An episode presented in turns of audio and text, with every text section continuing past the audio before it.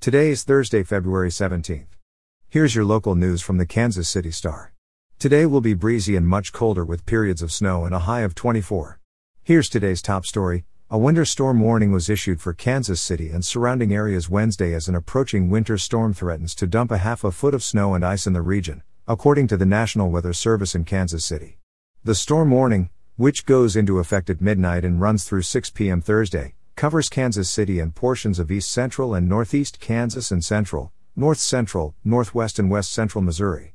The Weather Service said, quote, heavy mixed precipitation expected.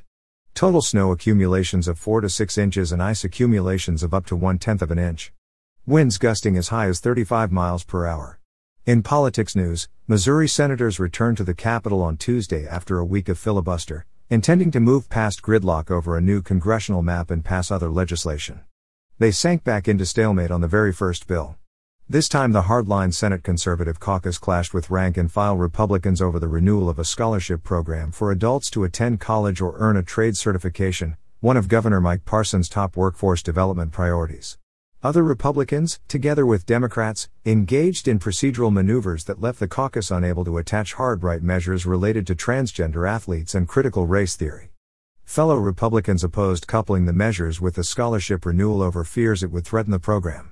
The hardliners, incensed, immediately vowed to impede the program's renewal and threatened to filibuster overnight. The bill's sponsor, Republican Senator Lincoln Hough of Springfield, tabled the measure. Quote, I can talk for a long time, shouted Senator Denny Hoskins, a Warrensburg Republican and Conservative caucus member. Quote, if that's the game we're going to play, we won't pass any bills this session. A month and a half into the General Assembly session, the Senate has yet to pass any legislation.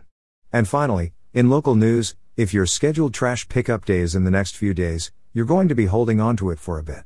The city of Kansas City announced that trash and recycling pickup is suspended for Thursday and Friday, as the city will have those drivers prepare the roads for the incoming snow and icy roads. If your scheduled trash day falls on Thursday or Friday, you'll be able to place four bags out next week, along with unlimited curbside recycling.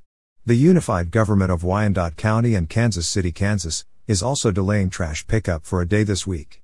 If your scheduled day is Thursday in KCK, yours will be picked up Friday, and if it's on Friday, it'll be picked up Saturday. You're listening to stories from the Kansas City Star. Find us at kansascity.com to read more about these stories and others. Dash.